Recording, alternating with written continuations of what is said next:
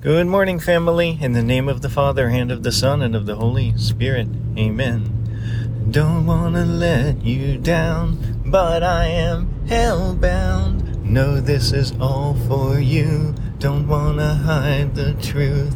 No matter what we breed, we still are made of greed. This is my kingdom come. This is my kingdom come. Jesus, thank you that we are in your kingdom even now and that you have not yielded one inch of your kingdom to the enemy, to the evil one. But the demons are still here and they will never leave us. Jesus, thank you for fighting the foes that are too big for us.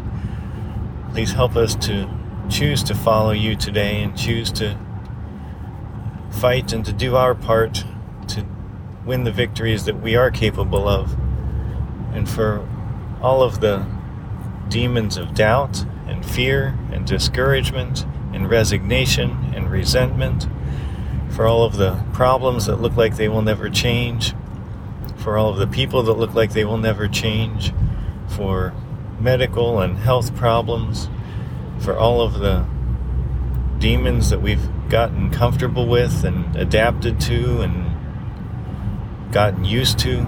Please help us to see them plainly and how they have come to kill and steal and destroy.